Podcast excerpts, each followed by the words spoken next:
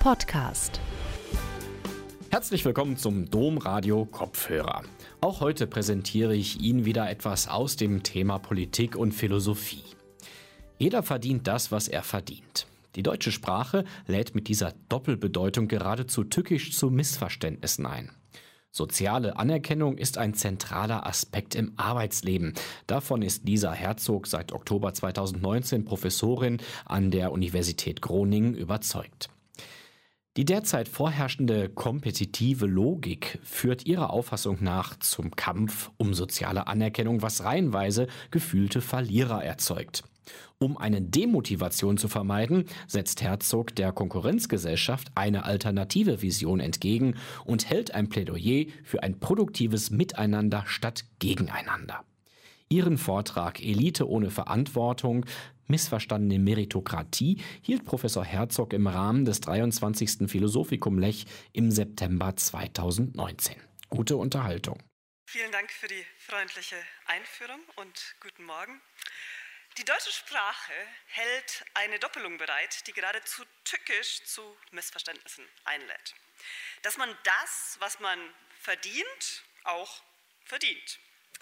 Dabei geht es um grundverschiedene Dinge. Einerseits die Frage, wie viel Geld man für bestimmte Aktivitäten erhält. Und andererseits die Frage, ob dahinter eine tiefe moralische Aussage über den Wert der eigenen Person steckt. Diese sprachliche Doppelung trägt möglicherweise dazu bei, dass nicht wenige Menschen, die viel Geld verdienen im Sinne von Bedeutung 1, denken, sie müssten unglaublich toll sein, denn sie hätten ja viel Geld verdient im Sinne von Bedeutung 2. Allerdings scheinen das auch Menschen, die viel Geld verdienen, in Ländern zu denken, in denen es eine sprachliche Trennung zwischen diesen zwei Bedeutungen gibt. Also im Englischen zum Beispiel zwischen to earn and to deserve. Insofern ist es nicht ein sprachliches Phänomen, sondern entspricht wohl so ein bisschen der menschlichen Natur. Wer davon ausgeht, dass diejenigen, die in irgendeinem Bereich der Gesellschaft an der Spitze stehen, das verdienen, im Sinne von Bedeutung 2, der blickt anders auf Elite. Das Konzept des Verdiensts, auch wieder im Sinne von Bedeutung 2, bietet eine verlockend einfache Erklärung, wieso auch in Demokratien Hierarchien vorherrschen und wie sich entscheidet, wer weiter oben und wer weiter unten steht. Im Prinzip sind wir alle gleich, so geht diese Geschichte, aber manche arbeiten halt doch härter, machen sich nützlicher, leisten mehr. Würde man all diese Verdienste, Bedeutung 2, leugnen wollen, dann sei das regelrecht illiberal und es würde zu einer gefährlichen Gleichmacherei führen, bei der am Ende alle schlechter dastünden. Wenn Ihnen diese Geschichte bekannt vorkommt, dann wahrscheinlich deswegen, weil sie so oder so ähnlich von liberalen und konservativen Parteien in vielen europäischen Ländern erzählt wurde. Ich möchte im Folgenden diskutieren, was an dieser Geschichte falsch ist, aber ohne in naive Formen der Gleichmacherei zurückzufallen. Meritokratie als wörtlicher Herrschaft derjenigen, die Meriten erworben haben, ist ein ziemlich missverständliches Konzept. Und ich werde auf den Erfinder des Begriffs zurückgehen, um einige seiner Paradoxien herauszuarbeiten.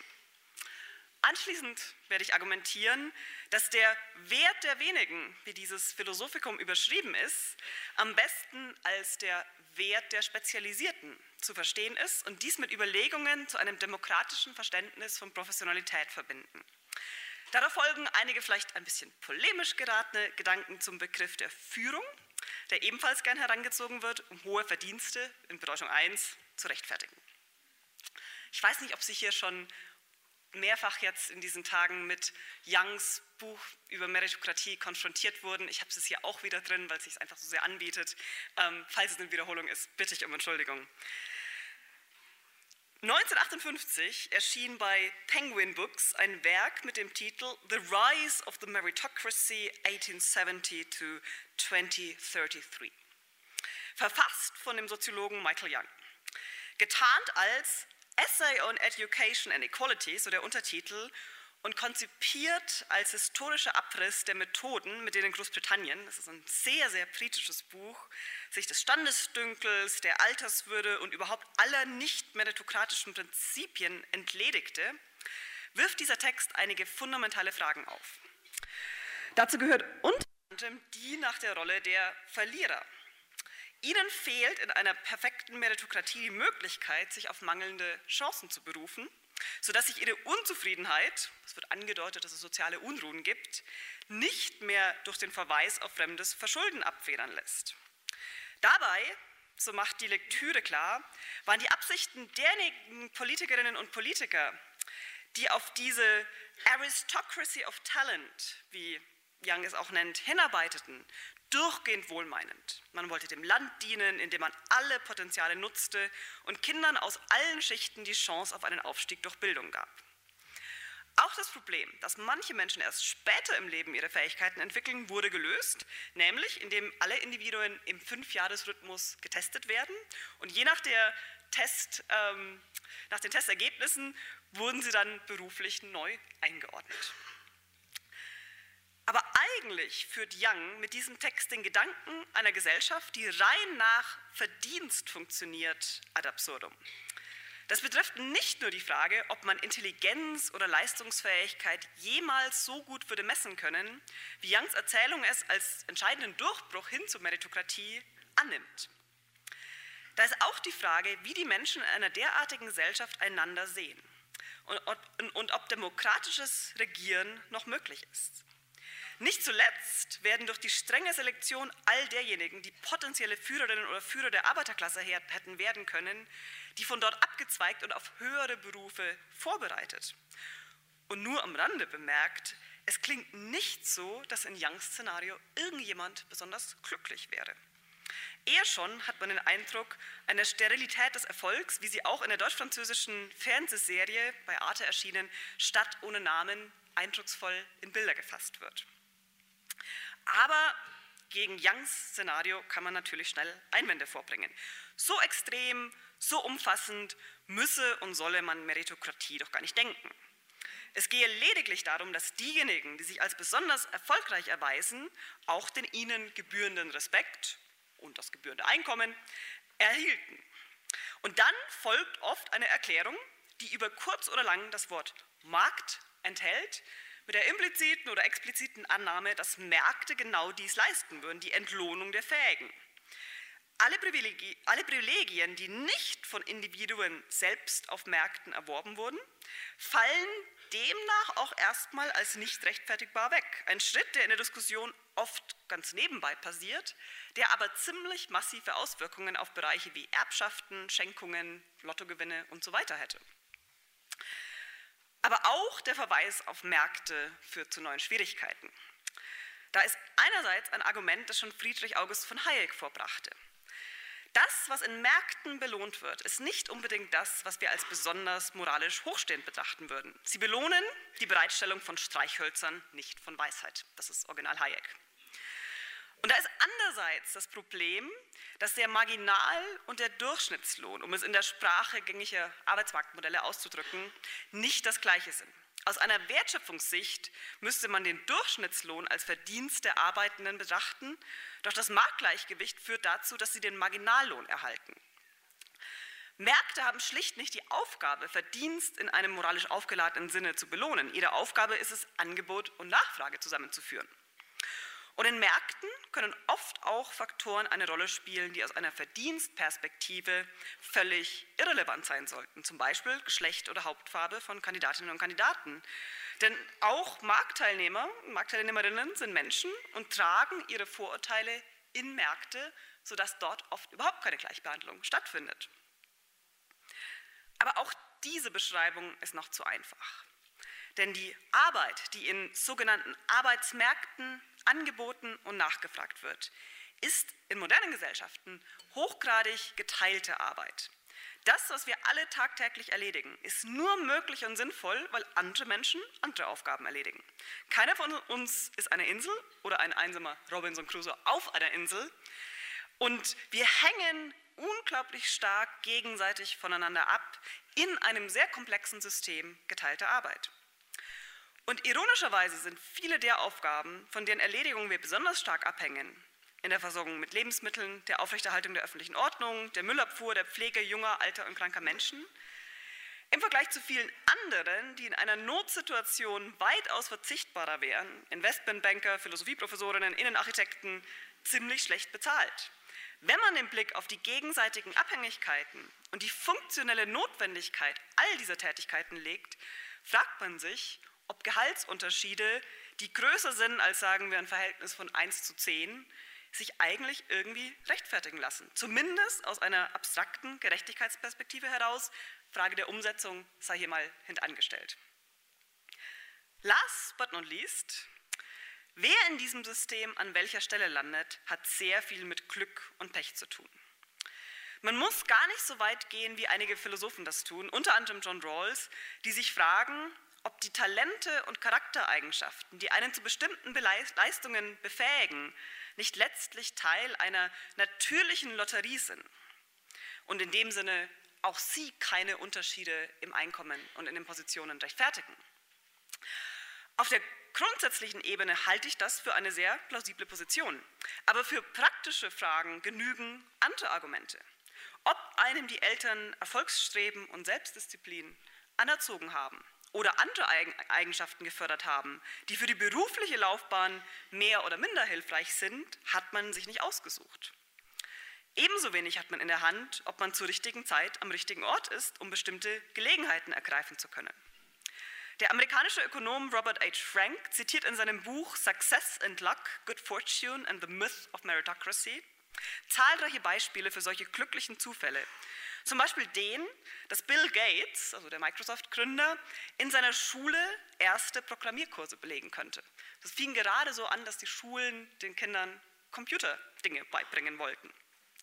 Oder er selbst, Robert Frank, hat durch eine Glückssträhne im akademischen Publikationsgeschäft eine Dauerstelle an einem kollegialen, inspirierenden Department bekommen. Und was er aus diesen Überlegungen dann ableitet, ist unter anderem eine, ein Argument für eine viel stärkere Besteuerung der Reichen und für die Finanzierung aus diesen Mitteln von öffentlichen Bildungseinrichtungen, die eben allen Kindern und Jugendlichen solche Gelegenheiten ermöglichen würden. Die Vorstellung, dass man, wenn man in irgendeiner Hierarchie, sei es nach Geld, Ansehen oder was auch immer, besonders weit oben steht, dies ein Verdienst im Sinne einer moralischen Leistung sei, ist also höchst fragwürdig.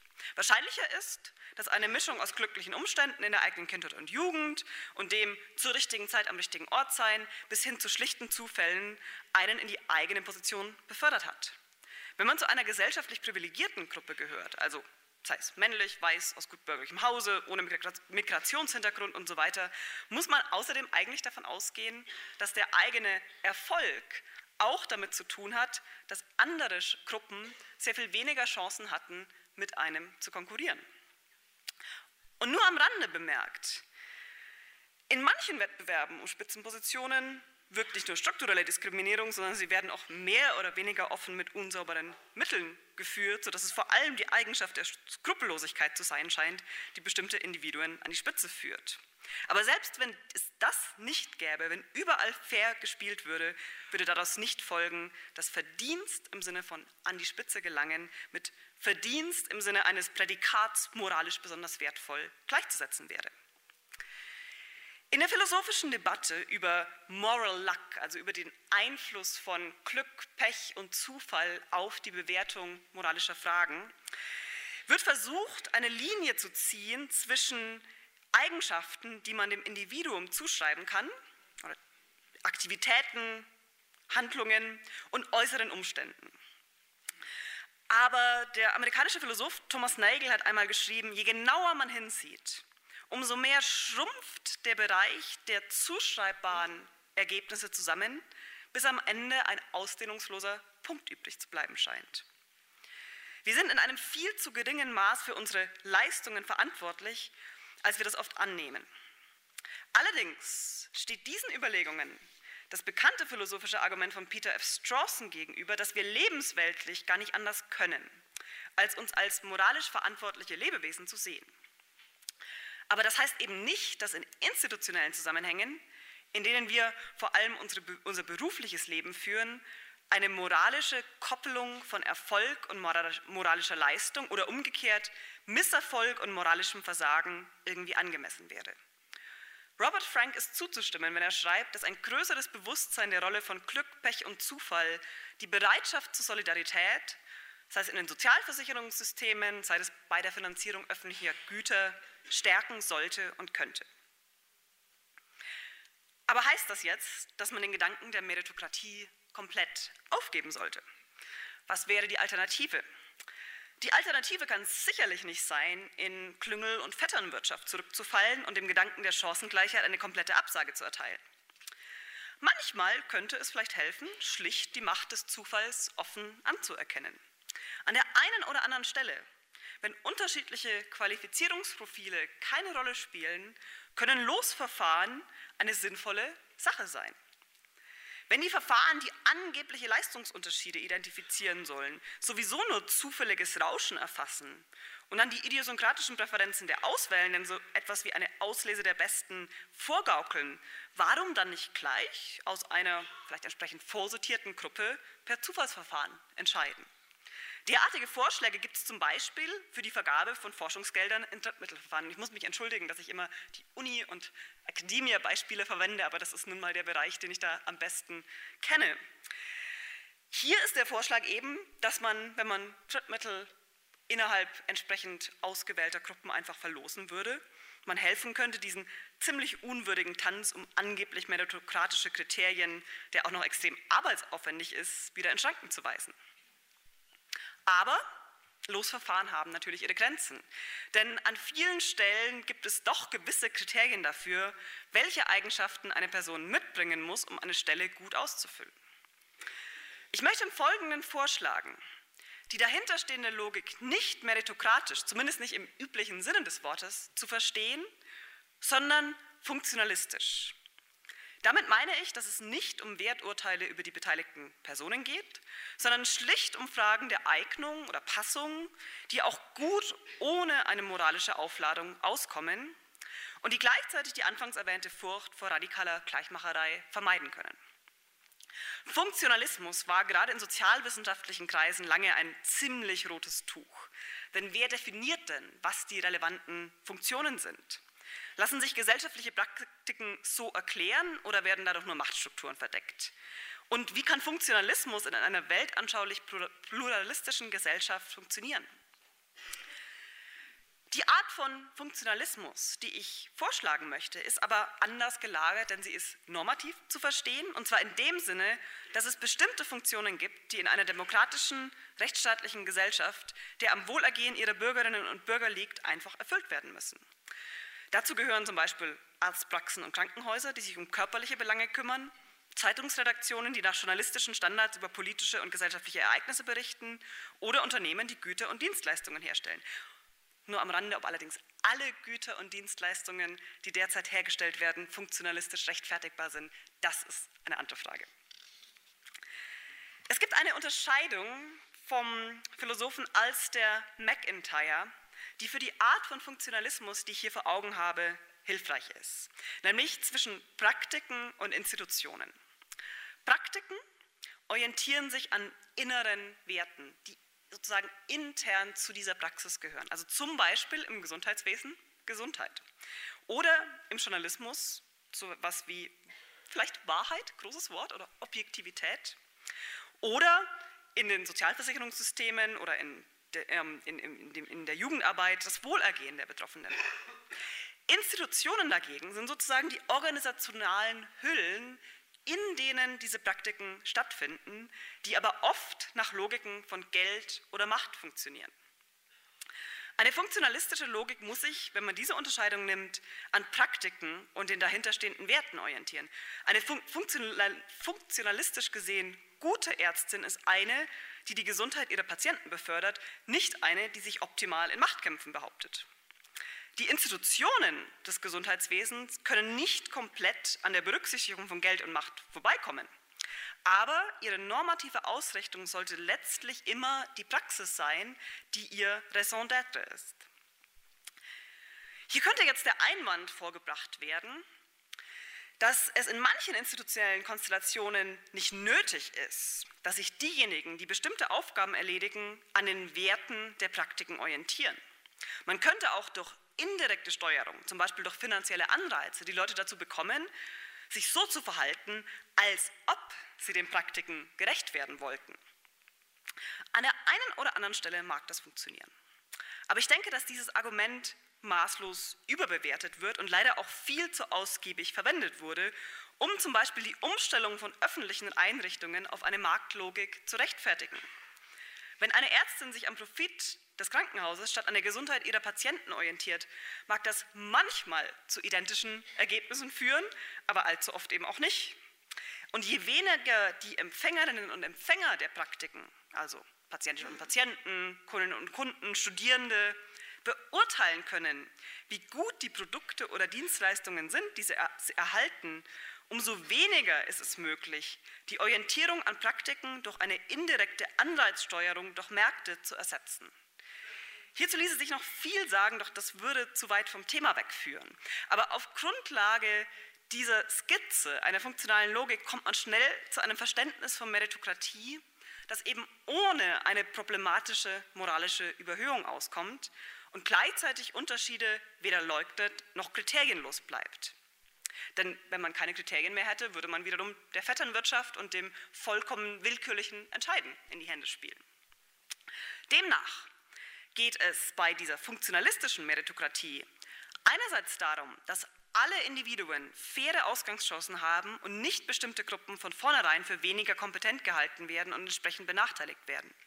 Diskriminierung ist nicht nur an sich falsch, weil sie ungerecht ist, sondern sie lässt auch Potenziale unausgeschöpft, die den funktionalistischen Erfordernissen der Gesellschaft zugutekommen könnten. Früher war das das sprichwörtlich gewordene Bauernmädchen vom Lande, dem man das Recht auf eine weiterführende Schulbildung zusprach, weil die Eltern es eben vielleicht nicht taten. Heute sind es vielleicht Kinder aus weniger fürsorglichen Familien, Mütter, denen keine Chance zur beruflichen Weiterbildung gegeben wird, oder Migrantinnen und Migranten, deren Berufserfahrung aus ihren Herkunftsländern nicht anerkannt wird. Andererseits geht es bei einem funktionalistischen Verständnis von Meritokratie darum, diejenigen Individuen in bestimmte Positionen zu bringen, die für die Erledigung dieser Aufgaben die nötigen Qualifizierungen mitbringen. Und wenn es mehrere davon gibt, die alle gleichermaßen qualifiziert sind, dann durchaus diejenigen, die besser qualifiziert sind. Also nicht nur eine Schwelle, sondern dann durchaus auch Abstufungen. Aber das ist nicht wie bei Youngs Dystopie, die ich eingangs zitierte, im Sinne eines wie auch immer gearteten Intelligenztests zu verstehen, sondern im Sinne klarer sich aus der Funktion der Rolle ergebenden Kriterien. Ein Arzt zum Beispiel braucht zwar vielleicht auch eine einigermaßen gute Abiturnote, aber ganz sicherlich auch gewisse Fähigkeiten im Umgang mit Menschen. Eine Politikerin muss Wählerinnen begeistern können. Wenn sie zum Beispiel nicht mitreißend sprechen kann, dann ist sie vielleicht im Strategiebüro besser aufgehoben als auf der Wahlkampfbühne. Und in diesem Sinne können wir durchaus Urteile fällen, die die Form annehmen, Person A hat eine bestimmte Person eher verdient als Person B. Aber es sind, wie gesagt, keine Urteile über moralische Wertigkeiten, sondern über Passungen innerhalb von Praktiken und Institutionen, und manchmal wird das in der philosophischen Debatte dann Institutional Desert genannt, in Abgrenzung von Moral Desert, weil es wirklich darum geht, innerhalb der Institutionen die Positionen richtig zu füllen. Dann kann man durchaus anerkennen, dass eben Glück, Pech und Zufall eine riesige Rolle spielen. Denn es geht einfach nur darum, für spezialisierte Rollen in unseren komplexen, arbeitsteiligen Systemen die jeweils richtig spezialisierten Individuen zu finden. Dabei geht es um fachliche Qualifikationen, aber auch Charaktereigenschaften, ähm, die sich mit diesen Rollen dann ergänzen müssen. Also Buchhalter, Buchhalterinnen brauchen Liebe zum Detail. Chefinnen und Chefs müssen andere motivieren können. Zoo-Angestellte sollten eine gewisse Tierliebe mitbringen. Und gut funktionierende Teams sind oft solche, in denen es Komplementaritäten gibt in Bezug auf Fähigkeiten und Persönlichkeiten, die sinnvoll ineinandergreifen. Klar ist auch, dass es in unseren Systemen geteilte Arbeit dabei einige Positionen gibt, die nur von wenigen ausgefüllt werden können. Sei es, weil bestimmte Aufgaben nicht so oft erledigt werden müssen, oder sei es, weil bestimmte Positionen ihre Funktionalität gerade in ihrer Einmaligkeit haben. Historisch könnte man da an Hegels Überlegungen dazu denken, dass man den Monarchen braucht, nicht weil er so viel Macht haben sollte, sondern weil irgendjemand die Dekrete unterschreiben und die Is auf die, äh, die Punkte auf die Is der ähm, offiziellen Verlautbarungen setzen muss. Der Kampf um solche Positionen ist dann oft ausgeprägt und wird von der ganzen Community außenrum mit Argusaugen beobachtet. Aber auch hier ist es so, der Wert der wenigen, der meist eigentlich ein Wert der Spezialisierten ist, ist nicht gleichzusetzen mit einer moralischen Bewertung der Personen. Und umgekehrt ist das Scheitern im Kampf um solche Positionen kein persönliches Versagen, sondern eine funktionelle Notwendigkeit. Es können eben nicht alle so eine Position haben. Warum aber insistiere ich so sehr darauf, Meritokratie in diesem funktionalen Sinne zu verstehen, statt im traditionellen Sinne? Mir scheint, dass sie so verstanden mit einem egalitären Ethos, das die Grundlage eines jeden demokratischen Gemeinwesens sein muss, wesentlich besser vereinbar ist, als es ein Verständnis von Verdienst wäre, das ein Urteil über Höhe oder Minderwertigkeit von menschlichen Personen sieht. Und durch dieses funktionale Verständnis werden diejenigen, die weiter oben landen, daran erinnert, dass es doch sehr kontingent ist, dass sie dort landen, aber auch, dass sie eine funktionale Verantwortung haben, die mit ihrer Rolle einhergeht. Denjenigen, die weiter unten landen, sagt dieses Verständnis, auch eure Funktion ist für, unsere, für unser Zusammenleben wichtig, vielleicht sogar wichtiger als manche Funktionen, die nach außen mit mehr Geld und Ruhm beehrt werden. Und mit eurer niedrigeren Funktion geht kein Urteil über euren Charakter einher. Und wir werden uns als Gesellschaft auch bemühen, euch, wenn ihr das wollt, die Gelegenheit zu geben, in andere Funktionen zu gelangen. Wenn man es damit ernst meint, sollte man sich freilich auch die Frage stellen, die ich oben schon angedeutet hatte. Wie groß kann die Spreizung in der Verteilung überhaupt sein? Es reicht nicht, die Armen über eine gewisse Mindestschwelle zu heben. Es stellen sich auch Fragen nach den Obergrenzen von Einkommen, Vermögen und Macht. Man könnte an Rousseau erinnern. Ihm zufolge soll kein Bürger so reich sein, dass er einen anderen kaufen kann und keiner so arm, dass er sich verkaufen müsste. Dieses Verständnis von Meritokratie in einem funktionalen Sinne ist auch damit vereinbar, dass man die Anforderungen an bestimmte Positionen so umdefinieren kann, dass bislang unbeachtete Fähigkeiten und Eigenschaften eine Rolle spielen, bis hin zu den so oft kontrovers diskutierten Quoten für bestimmte Gruppen. Wenn zum Beispiel die Funktion von Aufsichtsräten ist, sich um die Belange aller Mitglieder eines Unternehmens zu kümmern, bislang aber die Perspektiven von Frauen oder Minderheiten außen vor blieben, dann kann es funktional folgerichtig sein, bei der Besetzung eines Postens die bislang nicht oder zu wenig repräsentierten Gruppen zu berücksichtigen. Diese Begründung mag nicht überall funktionieren und sie ist nicht das einzige Kriterium. Aber wo es hinreichend viele Bewerberinnen und Bewerber gibt, die die anderen funktionalen Anforderungen erfüllen, ist es durchaus mit Meritokratie in diesem Sinne vereinbar, auf Geschlecht, Ethnie oder Klassenhintergrund zu achten und Affirmative Action zu praktizieren. Zumal man davon ausgehen kann, dass Individuen aus nicht privilegierten Gruppen beim Erwerb ihrer funktionalen Fähigkeiten schon viel mehr Hindernisse überwinden mussten als andere. Mindestens ebenso wichtig wie die Frage nach Zugangskriterien ist in diesem funktionalistischen Verständnis von Meritokratie aber der Fokus auf Verantwortung, die mit Positionen einhergeht. Und hier treffen sich scheinbar sehr altmodisch wirkende Vorstellungen von Beruf als Berufung mit neueren theoretischen Überlegungen zum Professionalismus als eine Haltung, die dem profitorientierten Markthandeln oder dem Streben nach Macht fundamental entgegengesetzt ist. Im Englischen sind Professions klassischerweise Ärztinnen und Ärzte, Juristinnen und Juristen und Geistliche. Und in dem weiteren Sinne diejenigen, die ihr Wissen anderen die weniger Wissen haben, den Clients im Gegensatz zu den bloßen Customers zur Verfügung stellen. Und sie haben dabei eine Treuepflicht, Fiduciary Duty.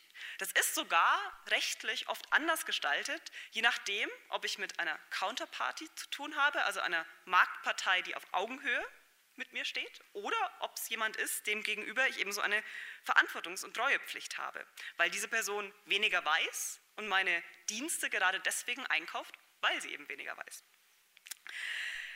Die Konstellation, die dahinter steht, ist also eine Wissensasymmetrie. Die Expertinnen und Experten wissen oder können mehr als die Laien und sie könnten ihr Wissen ausnutzen und gegen die anderen verwenden. Aber sie verpflichten sich, und das Paradigma dafür ist der hippokratische Eid der Ärzte, das nicht zu tun, sondern im Interesse der Laien zu handeln. Und es gibt ein aufwendiges Gewebe von sozialen Institutionen, von Zugangsprüfungen über regelmäßige Schulungen und Kontrollen bis hin zu eben dem sozialen Umfeld der Anerkennung durch die Kolleginnen und Kollegen, das dann absichern soll, dass es nicht nur eine Selbstverpflichtung im Sinne der individuellen Moral ist, sondern dass es auch als berufliche Identität verankert wird. Dieses Professionalitätsverständnis sah sich in den letzten Jahrzehnten vor allem in den USA und äh, Großbritannien massiver Kritik ausgesetzt. Der Vorwurf war, dass es diesen Professionals ausschließlich um die Verteidigung von Privilegien gehe, weil sie sich nicht dem Wettbewerb im freien Markt stellen wollen würden. Und diese Professionals würden den normalen Leuten gegenüber autoritativ auftreten und sie damit entmündigen.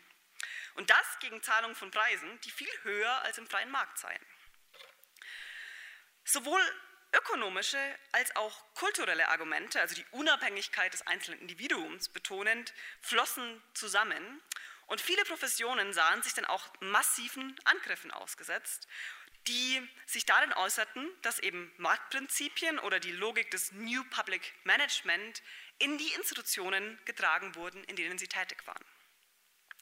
Demgegenüber halten Verteidigerinnen und Verteidiger der Professionen meines Erachtens mit sehr guten Gründen daran fest, dass da, wo es um spezialisiertes Wissen oder spezialisierte Fähigkeiten geht, die Vorstellung von informierten, aufgeklärten Marktteilnehmern reine Fiktion sei. Und ich würde hinzufügen, es muss nicht einmal besonders spezialisiertes Wissen sein.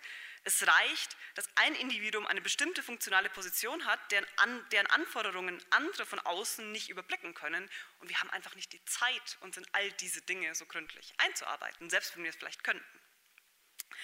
Die Verteidiger der Professionen betonen aber, dass ein zukunftsfähiger Professionalismus demokratisch gesinnt sein muss. Er darf sich nicht in selbstherrlicher Arroganz gegenüber Laien gefallen, sondern muss anerkennen, dass das eigene Wissen nur eine von vielen möglichen Wissensformen ist und man eben auch selber von anderen abhängt. Deswegen soll, so der Vorschlag, die Profession, die Professionen mit Laien konstruktiv zusammenarbeiten und die Grenze zwischen den Expertinnen und Experten und den Laien auch immer wieder kritisch hinterfragen. Dieses Verständnis von Profession, was unter anderem von Albert Suhr und William M. Sullivan in den letzten Jahren entwickelt wurde, ist mit einem funktionalen Meritokratieverständnis, wie ich es geschildert habe, sehr gut vereinbar. Wer eine bestimmte Position hat, kann sowohl zugestehen, dass viel Glück im Spiel war, um sie zu erreichen, als auch die damit einhergehende Verantwortung in einem professionellen Sinne ernst zu nehmen. Und all das, ohne dabei irgendwelche Annahmen über angeblich höhere oder niedrigere moralische Bewertungen von Individuen treffen zu müssen. Auf die Metaphernwelt von Siegern und Verlierern und von irgendwelchen Wettrennen, bei denen es um Unterschiede im Millisekundenbereich geht, kann man dabei getrost verzichten. Und letztlich könnten davon auch viele derjenigen, die in hochstehenden, angeblich meritokratischen Berufen arbeiten, sich besser stellen. Denn wie der Yale-Professor Daniel Makowitz neulich in einem Aufsatz schilderte, stecken viele von ihnen durch diese Wettbewerbslogik, die immer nur das Rennen und den Wettbewerb mit anderen betont, in einer Hamstermühle von 80-Stunden-Wochen und einer nie enden wollenden Jagd nach der nächsten Auszeichnung. Und auch das ist sicher kein Rezept für ein gelingendes Leben. Mein Gegenvorschlag einer rein funktionalistisch verstandenen Meritokratie möchte zurückgehen zu einer gemeinschaftlichen Orientierung an Praktiken, in denen bestimmte Aufgaben zu erledigen sind und bestimmte Werte verwirklicht werden. Über den Zuschnitt der Funktionen und die relevanten Werte und die Zuständigkeit unterschiedlicher Institutionen für ihre Verwirklichung kann man natürlich trefflich streiten.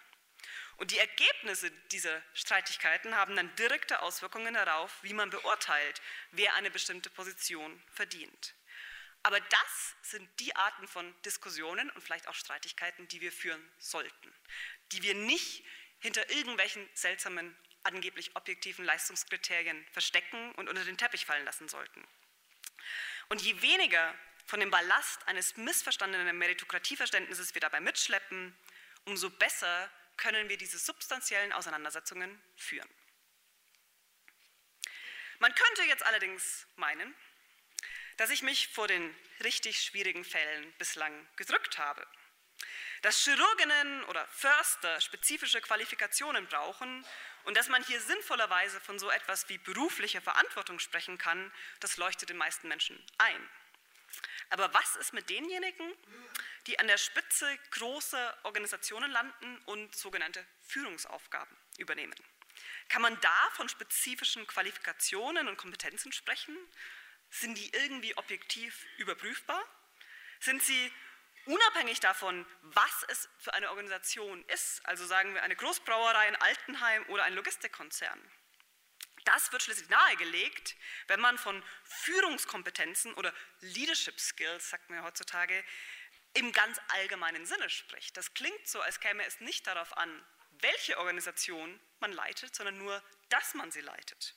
Und nur am Rande bemerkt, es ist auch vielleicht kein Zufall, dass im deutschsprachigen Raum so gerne die Begriffe Leadership und Leader verwendet werden, denn die historischen Äquivalente haben so gewisse Konnotationen, die die Ambivalenz dieser Konzepte mit zu viel Drastik vor Augen führt. Als ich ein Kind war, war ich immer sehr erstaunt darüber, wie es gehen kann, dass Menschen große Organisationen mit Hunderten von Mitarbeiterinnen und Mitarbeitern und riesigen Budgets leiten können.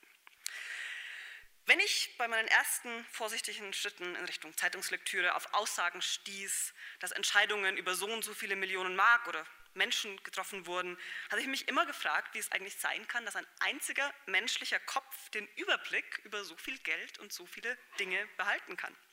Aber da stand natürlich ein sehr kindlicher Denkfehler dahinter. Denn ich hatte meinem paar Mark Taschengeld und habe ziemlich viel Energie darauf verwendet, ob ich die jetzt für Schokolade oder für Gummibärchen ausgebe. Und ich dachte, dass die Manager großer Unternehmen sozusagen bei ihren Entscheidungen die gleiche Energie pro Geldeinheit verwenden würden wie ich für mein Taschengeld. Und wenn man das dann so im umgekehrten Dreisatz hochrechnet auf die Summe, über die die so entscheiden, ähm, dann ist der Faktor schon rein zeitlich überhaupt nicht mehr bewältigbar. Ähm, so viel Zeit kann selbst der hart arbeitende Unternehmensführer nicht haben. Aber natürlich funktioniert es nicht so, dass diejenigen, die eben über große Budgets, über viele Menschen entscheiden, das in so einer Detailschärfe tun, wie ich mit meinem paar Mark Taschengeld. Sondern stattdessen funktioniert es so, dass man sich auf einer Abstraktionsebene bewegt, die mit viel höheren Summen agiert. Und was für Geld gilt, gilt auch für die Zahlen von Beschäftigten, den Ausstoß von Klimagasen und ganz viele andere Größen, über die dann aggregiert entschieden wird. Und diese Aufgabe ist überhaupt nur bewältigbar, wenn man eben nicht auf jedes Detail achten muss, sich nicht mit allen Fragen in allen Einzelheiten beschäftigt.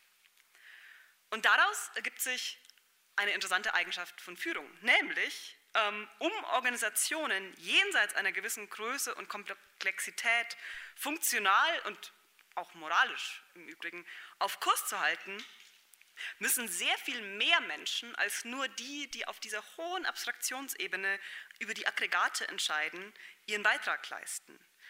Daraus ergibt sich, dass gute Führung sehr zentral damit zu tun hat, andere zu motivieren, sich entsprechend einzubringen, damit man an der Spitze überhaupt sinnvoll arbeiten kann, damit man überhaupt all die Informationen wahrheitsgemäß bekommt, die man braucht, um gut entscheiden zu können. In Bezug auf Wissensfragen befinden sich Führungspersonen in einer ziemlich paradoxen Situation. Denn einerseits müssen sie ja eben dieses ganze relevante Wissen, das in ihrer Organisation vorliegt, an sich ziehen, um gute Entscheidungen treffen zu können. Aber sie müssen natürlich auch filtern und auswählen, weil sie nicht alles bewältigen können. Aber weil sie gleichzeitig in der Hierarchie über all diesen anderen stehen, haben diese anderen nicht unbedingt optimale Anreize, ihr Wissen nach oben weiterzugeben. Im Englischen sagt man da, the boss only gets the good news. Je größer dieses Wissensproblem ist, Desto wichtiger ist es, dass Führungspersonen es als Teil ihrer Verantwortung sehen, partizipative Verfahren zur Verarbeitung von Wissen einzusetzen. Vielleicht, ich meine, wer wagt es nach der Kevin Kühner-Debatte noch das D-Wort zu verwenden, kann man hier sogar ein Pro-Tanto-Argument für die Demokratisierung von Unternehmen entwickeln. Einfach weil in Demokratien das Wissen der vielen besser verwendet werden kann. Was lässt sich daraus jetzt über die Qualitäten sagen, die Führungspersönlichkeiten haben sollten? Damit beschäftigen sich ganze Teildisziplinen der Betriebswirtschaftslehre und der Sozialpsychologie und das ist sicher kein Bereich, in dem ich Expertise habe. Ich habe nur die moralische Perspektive auf diese Dinge. Aber ich musste in München einen Weiterbildungskurs in Leadership in Science machen und seitdem habe ich das beruhigende Gefühl, dass sich hier nach diversen Wolken auch mal wieder der gesunde Menschenverstand durchgesetzt hat. Und weil gesunder Menschenverstand natürlich nicht reicht, wenn es wissenschaftlich sein soll, hat man ein schönes Label, nämlich man spricht heutzutage von Authentic Leadership, also authentischer Führung. Aber eigentlich geht es dabei um sehr altmodische Dinge. Man soll selber ein gutes Vorbild sein, mit gutem Beispiel vorangehen. Man soll den Karren ziehen, anstatt sich von den anderen ziehen zu lassen. Empathie mit den Mitarbeiterinnen und Mitarbeitern haben. Versuchen, die Situation jeweils aus ihrer Perspektive zu verstehen und so weiter. Also alles Dinge, die jetzt nicht wirklich ein Label bräuchten, sondern die man auch ganz schön aus dem Alltag kennt und die man vor allen Dingen bemerkt, wenn sie fehlen. Soweit, so gut. Aber ist das alles, was Führungskräfte brauchen? Ich möchte mithilfe von McIntyres Unterscheidung zwischen Praktiken und Institutionen noch einen weiteren Aspekt von Führungsverantwortung vorschlagen, der auch mit dem gerade gemachten Argument einhergeht, dass Führungspersönlichkeiten eben sowieso nicht alles selber machen können. Gute Führung ist demnach eine, die sich an den Praktiken und damit letztlich an den dahinterstehenden Werten orientiert und diese Orientierung auch den Mitarbeitern und Mitarbeiterinnen in der Organisation vermittelt. Sie achtet zum Beispiel nicht nur darauf, dass eine Universität in Rankings gut dasteht oder ein Unternehmen immer weiter wächst, sondern fragt auch, was der Sinn all dieser Tätigkeiten ist. Das setzt voraus, selber diese Werte und Praktiken detailliert zu verstehen. Und am wahrscheinlichsten, wenn auch vielleicht nicht ausschließlich, scheint dies möglich, wenn Führungskräfte aus dem Pool derjenigen rekrutiert werden, die selbst in den entsprechenden Tätigkeitsfeldern gearbeitet haben. Wer in Organisationen arbeitet, die von derartigen Führungskräften geleitet werden, kann sich glücklich schätzen. Mein Eindruck ist, dass eine der großen systematischen Herausforderungen unserer Zeit und damit auch ein Faktor, der die Lösung vieler anderer Probleme von Klimawandel über soziale Ungleichheit bis hin zur Rückbesinnung auf eine menschenfreundlichere Wirtschaft mitbestimmt, die Frage ist, wie in den unterschiedlichsten Institutionen die Auswahl der Führungskräfte stattfindet und wie man verhindern kann, dass vor allem Dickhäutigkeit und die Fähigkeit, sich am herrschenden Zeitgeist zu orientieren, Leute an die Spitze bringt.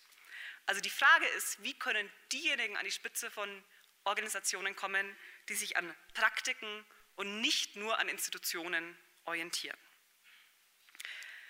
Elitenfeindlichkeit, wie sie in den letzten Jahren viel diskutiert wurde, ist wenig verwunderlich, wenn als Elite wahrgenommen wird, wer sich mit möglichst viel Machtinstinkt und Ellbogen durchsetzt. Und insbesondere auch, wenn auch in Fällen klaren Scheiterns noch Abfindungen in schwindelerregenden Höhen gezahlt werden.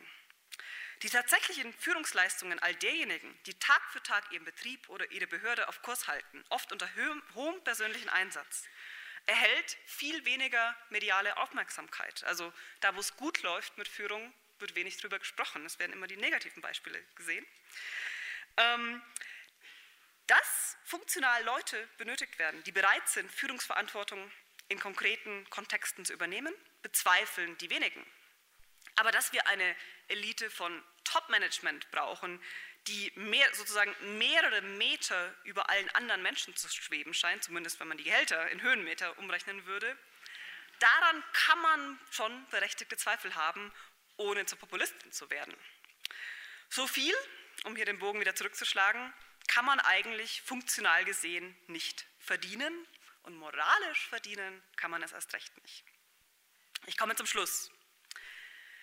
Denkt man über diese Fragen nach Verdienst, Elite, Meritokratie und so weiter nach, stellen sich auch psychologische Fragen.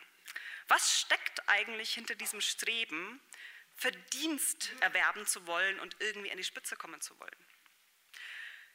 Das ist, ist, nichts, was ich methodisch einfach beweisen ließe, aber ich bin ziemlich überzeugt davon, dass dahinter letztlich die Suche oder vielleicht kann man sogar sagen, die Sucht nach Anerkennung steckt. Und hier merken Sie, ich komme aus der Frankfurter Tradition dann doch so ein bisschen. Ich habe bei Axel Honneth ähm, lange gearbeitet. Ähm, und seit Hegel und Honneth wissen wir, dass die Suche nach Anerkennung ein ganz wichtiges Motiv menschlichen Handelns ist. Die Frage ist allerdings, ist es eine Suche nach Anerkennung, die möchte, dass man selber als Individuum wahrgenommen wird und eben seinen Platz in der Gesellschaft hat? Oder ist es eine Art von Suche nach Anerkennung, die sich über andere stellen will, die mehr Anerkennung als andere haben will? Rein pragmatisch gesprochen ist es in einer globalisierten Welt ziemlich psychologisch aufwendig, irgendwo an der totalen Spitze sein zu wollen. In einer globalisierten Welt, globalisierten Welt gibt es immer jemand, der irgendwie noch höher oder besser ist. Das heißt, wenn das einzige Motiv, das einen antreibt, ist, immer noch höher hinauskommen zu wollen, dann ist das eigentlich ein Rezept fürs persönliche Unglück. Umgekehrt ist es so, dass man mit einem Verständnis des eigenen Berufs, das sich an Praktiken orientiert, eine klare Wegrichtung hat, wohin der eigene Weg gehen kann und was eigentlich die Kriterien dafür sind, wann man seinen Beruf gut erledigt. Und das Verhältnis zu den Kolleginnen und Kollegen ist dann eines, in dem man gemeinsam die Verwirklichung dieser Werte anstrebt und nicht eines, in dem man ständig nur um winzige Unterschiede in der Anerkennung durch andere erstrebt. Hinzu kommt, wenn man das Arbeitsleben in einer kompetitiven Logik eines Kampfes um mehr Anerkennung versteht, dann geht es gar nicht anders, als dass man reihenweise gefühlte Verliererinnen und Verlierer erzeugt. Und das dürfte für unsere Gesellschaften mindestens so schädlich sein wie das heimliche Unglück derjenigen, die scheinbar Gewinner sind, in Wirklichkeit aber von Selbstzweifeln zernagt werden. Wer sich selbst als Verlierer oder Verliererin sieht, und sei es nur in einem relativen Sinne, der verliert oft die Lust daran, sich überhaupt zu engagieren. Und es ist eine Spekulation, aber man kann sich einmal die Frage stellen, wie viele von denjenigen, die heute irgendwie als Versager, Gescheiterte gesehen werden, vielleicht nur deswegen motiviert werden, demotiviert werden, weil sie ständig als Verlierer, Verliererinnen konzipiert werden und deswegen keine Lust mehr haben, einen Kampf, ein Wettrennen mitzumachen, bei dem sie von vornherein das Gefühl haben, an die Spitze werden sie sowieso nicht kommen. Wie sähe ihre Motivationslage aus, wenn sie sich als grundsätzlich akzeptierte, gleichwertige Gesellschaftsmitglieder sehen könnten, die vielleicht immer noch an der einen oder anderen Stelle im Wettbewerb mit anderen stehen, das wird sich nicht vermeiden lassen, aber die grundsätzlich Teil des Ganzen sind und nicht darum kämpfen müssen, überhaupt als Mensch akzeptiert zu sein. Ein hyperkompetitives Arbeitsleben, in dem aus einer missverstandenen Meritokratie heraus jede versagte Beförderung als ein vernichtendes Urteil über die eigene Person gesehen wird, schafft dann möglicherweise genau diese psychologischen Zustände, die Kritiker bemängeln, indem sie sagen, diese Leute sind ja nicht mehr motiviert, die müssen wir ja antreiben. Und dann hat man einen selbstverstärkenden Teufelskreis, aus dem man nicht so leicht rauskommt. Die alternative Vision die sich mit einem funktionalen Meritokratieverständnis entwickeln lässt, ist eine, in der es vor allem darauf ankommt, dass alle Menschen ihren Platz in einem funktional ausdifferenzierten Netzwerk geteilter Arbeit finden, in dem es aber letztlich auf jede und jeden ankommt. Und nur in Klammern, damit soll nicht gesagt sein, dass diejenigen, die jetzt nicht Arbeit in einem traditionellen Sinne erledigen, nicht auch Teil dieses Netzwerkes wären. Ähm, ich glaube, wir unterschätzen oft, wie viel Beiträge von denjenigen kommen, die gesellschaftlich als scheinbar irgendwie nutzlos kodiert werden. Denn wir können ja oft gar nicht wirklich erfassen, wer welchen Beitrag leistet. Und es gibt eine sehr schöne Geschichte, die mir in einem Interview von jemand aus der Praxis erzählt wurde. Ich weiß nicht, ob die echt ist oder ob die gut erfunden ist. Von einer Abteilung, in der es einen Mitarbeiter gab, der irgendwie nicht so viel zu leisten schien. Der trank ständig mit allen Kaffee und lief von Büro zu Büro und war irgendwie bei allen Feiern dabei, aber was er so an eigentlicher Arbeit gemacht hat, war allen nicht so ganz klar. Dann kamen harte Zeiten und wer wurde entlassen? Natürlich diese Person. Aber danach brach diese Abteilung zusammen, denn das war die Person gewesen, die den sozialen Kit erzeugt hatte. Der hatte die Geburtstagsgeschenke organisiert für alle. Der hatte dafür gesorgt, wenn irgendwie Konflikte aufkamen, mit den Leuten zu reden und das schon im Vorfeld wieder aus dem Weg zu räumen. Der hatte vielleicht nicht so viel direkt erledigt, aber der hatte die anderen befähigt, ihre Aufgaben gut zu erledigen und als Team zu funktionieren. Und das finde ich eine sehr schöne Metapher. Wie gesagt, ich weiß nicht, ob die Geschichte stimmt, aber es ist eine schöne Metapher dafür, dass wir oft erst im Nachhinein, wenn wir Fehlentscheidungen getroffen haben, sehen können, wie eigentlich das Zusammenspiel unterschiedlicher Akteure funktioniert und wer welchen Beitrag leistet. Wenn es so ist, wenn das die Vision ist der Zusammenarbeit, dann können wir auch Schwächen und Fehler zugeben, weil unser Selbstwertgefühl nicht an diffusen und wahrscheinlich falschen Vorstellungen von beruflicher Leistung hängt. Und das könnte an das Thema, ich reiße es nur kurz an, sehr viele Vorteile dafür haben, wie wir gesellschaftliche Lernprozesse organisieren, wie wir aus Fehlern, aus Fehlentwicklungen lernen können. Zu schön, um wahr zu sein? Ich würde sagen, dringend einen Versuch wert. Herzlichen Dank.